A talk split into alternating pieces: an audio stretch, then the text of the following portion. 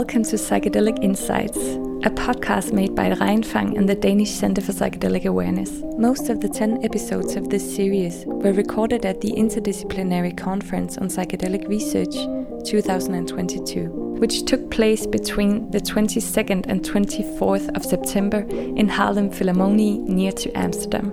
In the series, you will meet ten speakers from the conference who all do research or work within the psychedelic field. Each of them takes different perspectives to the study and usage of psychedelic substances, and our hope is that the episodes will collectively leave you with an impression of the variety of themes and interests currently at play in the blooming interest in psychedelics.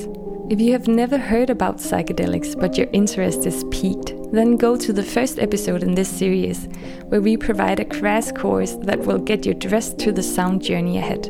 As most of the podcasts are recorded at the conference where more than one thousand people attended, we hope that you can bear with the sounds of coffee machines, piano playing, and other people talking now and then.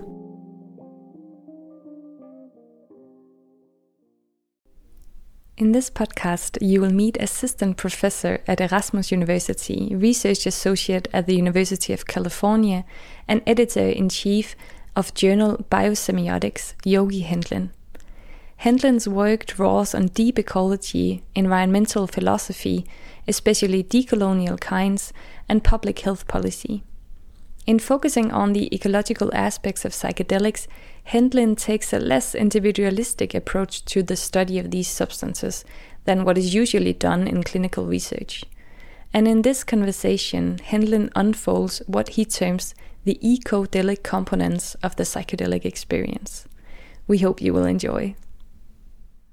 So I'm here with uh, Yogi Hendlin. Uh, welcome, Yogi, and thank you for taking time during the conference to speak with us. Yeah, thanks so much for uh, the invitation. So we have uh, retreated. Uh, the first day is almost over. The last session just ended um, before going out, maybe for a beer or something like that. And we just wanted to ask you a few questions on your work, on your research, and the presentation you just gave, which both Kevin and I were very fortunate to be present at. It was really interesting. And uh, the room was completely full. We were stuck outside, luckily with the screen. So a lot of interest around your work, it seems to as well. Uh, so the first question I want to ask you is basically just uh, uh, what are some of the key questions and themes that you're working with currently within this uh, field of psychedelic research? Yes, well, I'm an environmental philosopher, so uh, I'm very interested in how psychedelics are seen and treated by our contemporary community, um, especially all of the interest in commercializing Uh, psychedelics for uh, therapeutic use. And while I definitely do think that uh, given how much trauma we continue to create in our world, mm. it's necessary to triage that. I'm interested in using psychedelic experience uh, for upstream sort of holistic healing rather than just as a band-aid to sustain our unsustainable system. So what that looks like is um, going back to traditional ecological knowledge, T E K it's called, and seeing how each um, entheogen, as I prefer to call them, are used in a uh, set and setting, right? So it really matters where you uh, um, take or imbibe it, how you're feeling, what's going, you know, through your mind, as well as what's going through your blood. So there's a biochemical aspect, and there's a um, mind uh, emotional aspect. But then there's also this question of the, you know, sort of decentering the individual. We are, as human beings, composed of uh, trillions upon trillions of symbionts uh, that are bacteria, viruses, nematodes, fungi, amoeba, all sorts of necessary, but also gross stuff. And to think that they don't have a impact on our consciousness, on our being, on our body, on our health, is not current with the science that we have today. With, for example, the extended evolutionary synthesis um, uh, model of uh, evolutionary uh, science, the They sometimes call it eco-evo-devo, ecological, evolutionary, developmental biology, um, looks at how we need our bacteria to survive, that our belly, our gut microbiome is itself a second brain, that our heart has neurons in it. And so when we realize the depth of our interdependence, what Joanna Macy calls our interdependent co-arising, she's a deep ecologist who's also a Buddhist priest, um, then we realize that attending to our health, our mental health, say, is a communal experience, mm. right? And that's just on the inside of our body. Every time we inhale, that's fifty thousand bacteria that have just come into my system. To pretend that they have no effect on our psychology, on our biology, again, is to overlook important steps of our larger uh, context, our surroundings, which make up our experience and the psychedelic experience. Mm. So that's why I have been borrowing this term um, from uh, Richard Doyle called ecodelic, mm. right? He makes a, a strong case coming from Metzner and Leary and uh, the McKenna brothers that uh, rather than an Uh, mind manifesting or soul manifesting, that when we understand the true interspecies nature of the mind or the soul, then we really ought to call these ecodelic experiences and these sacraments or these substances sort of the portal for us to examine unturned facets, like looking at the other side of the stone of our own interbeing. Right, interesting. So you already mentioned this, that usually we call We're used to psychedelics being translated into mind manifesting, but you're working with this term ecodelic, and we also listened to your presentation, which uh, uh, here on the conference was titled Deep Ecology and Ecodelic Experience, or Ecodelic Experience. Um, so I thought, and, and at the presentation, you, you said that the psychedelic experience could be seen as an ecodelic in three different ways. Mm-hmm. For those who are not present, can you maybe elaborate a little bit more on this? What what does it mean that the psychedelic experience can be, or the psychedelic substance can be a, an ecodelic? Sure. So I, I just mentioned two, but I'll reiterate them yeah. and then go to the third, which I think uh, in terms of psychedelic studies is probably the juiciest and the most speculative. Yeah. So the, the first one is decentering the individual so that we ourselves are ecologies, biologically, but also um Uh, psychologically. And so there's a lot of work done in cognitive science right now um, about um, embedded, inactive, ecological, emergent, um, I'm forgetting the fourth E, or the, the fifth E. Embodied, enacted. En- embodied, enacted, ecological, um, yeah, I can't emergent, and um, yeah. Entangled. Entangled, sure. Could be one. and, and, and also affective, right? That's the yeah. A that I put on it. So I call it five E A um, uh, C O G S I, and that's sort of the model that, that I work with in understanding who we are um, as uh, as minded beings. Mm-hmm. So when we talk about consciousness, we're not talking about a brain in a vat. We're talking about an organism completely dependent on our environment, mm-hmm. right?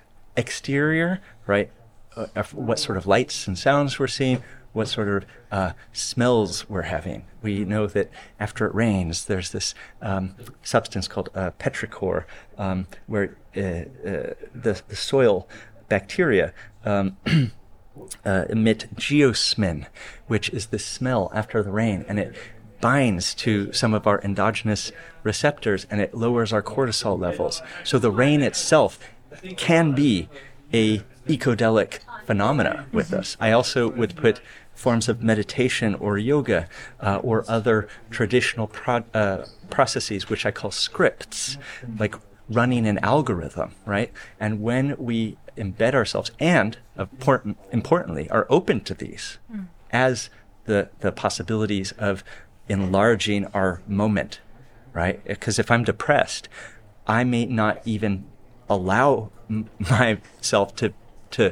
benefit from a an environment that's beneficial if I'm used to wa- an environment that's not, mm.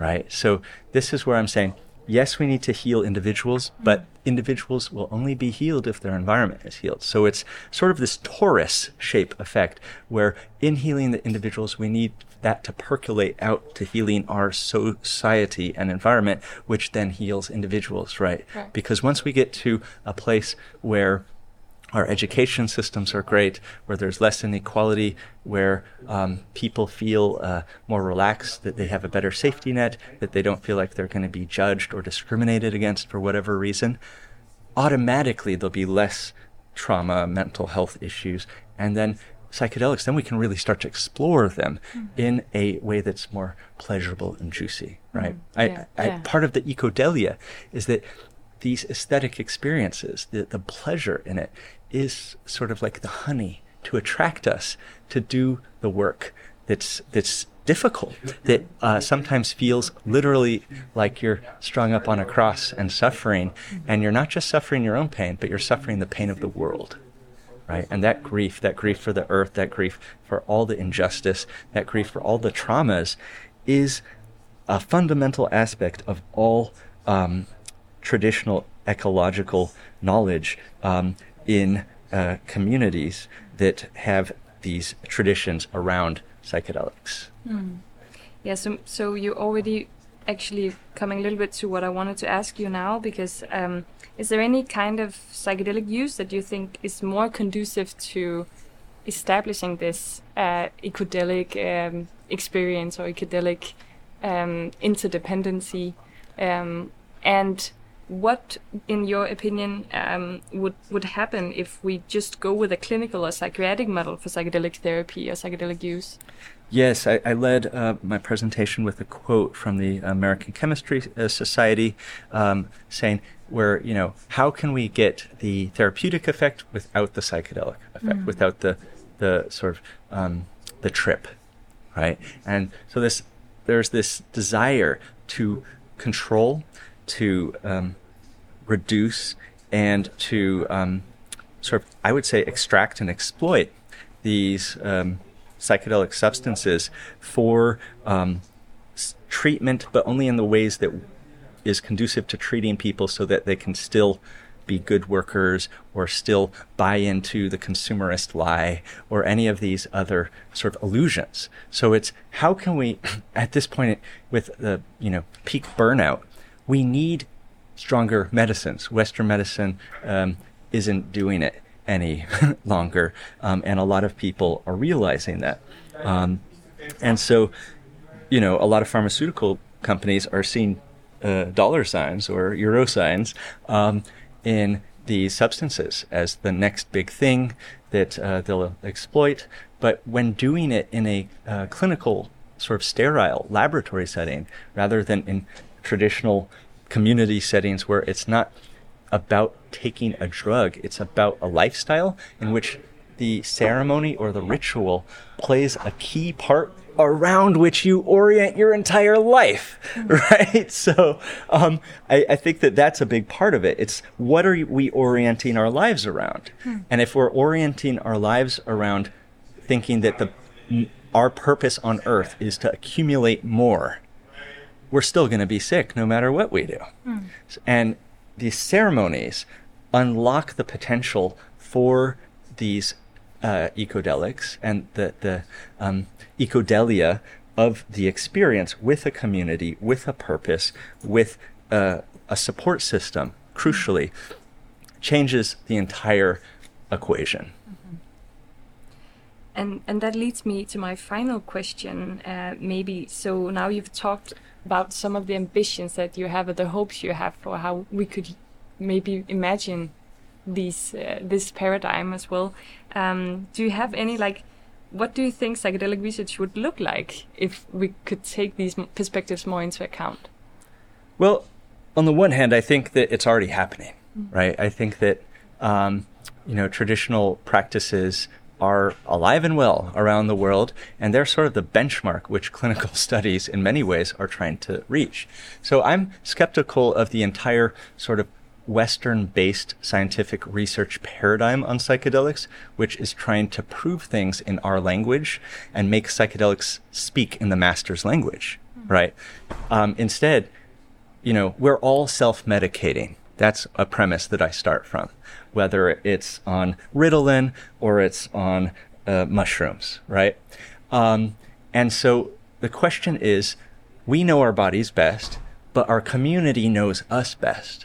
So how can we re-embed the experience of uh, self-medicating within a community of of people who we recognize as people who we want to be in community with, and they recognize us as a full member of the tribe? And when we have that, then it's less about the substance, and it's more about the feeling and how we're doing. And, you know, the community coming together in ritual is just a way to sort of anchor and concretize that feeling that we've already been cultivating. So I think that's key. You know, Bruce Alexander in The Globalization of Addiction and many others have already done the research on this. Rat Park, for mm-hmm. example, where they took rats, uh, got them addicted to opioids, and then they put them in what they called like a rat amusement park with other rats where they could play, they could hang out with other rats, because most addiction research on animals is done on single animals in uh, isolated cages in jails. And so they'll just hit the hit the morphine or heroin endlessly. But when you put them in Rat Park, they would choose the water. They chose water because addiction is about community. And most of the traumas that we have that Westerners would want to use psychedelics as a therapeutic on actually stem from our isolation. So until we solve isolation, psychedelics are not going to be the uh, silver bullet. But what they can do when used properly in in ritual is that they can allow us to see other parts of reality that we have been missing. They allow us to see our blind spots. They allow us to see and accept all those things that we've been armoring against, all those things that we refused to just surrender to and be able to move on and grow and evolve as as individuals and as communities, because that's what we're here to do, and the world needs us to evolve uh, more than anything right now. And on that, both maybe a little bit depressing but mostly positive note, I want to say thank you so much, Yogi Hendlin, for speaking with us, and I hope you get some good days to- tomorrow and the day after for the conference. Assuredly. Thanks so much for having me. Thank you.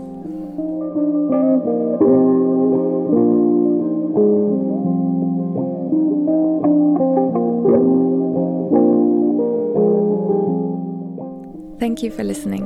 This podcast was made in a collaboration between Reinfang and SEPTA, the Danish Center for Psychedelic Awareness.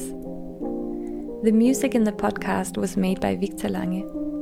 Thank you to the Open Foundation for organizing and funding the I C P R conference and for providing us with a quiet space during the conference days for doing the podcast recordings.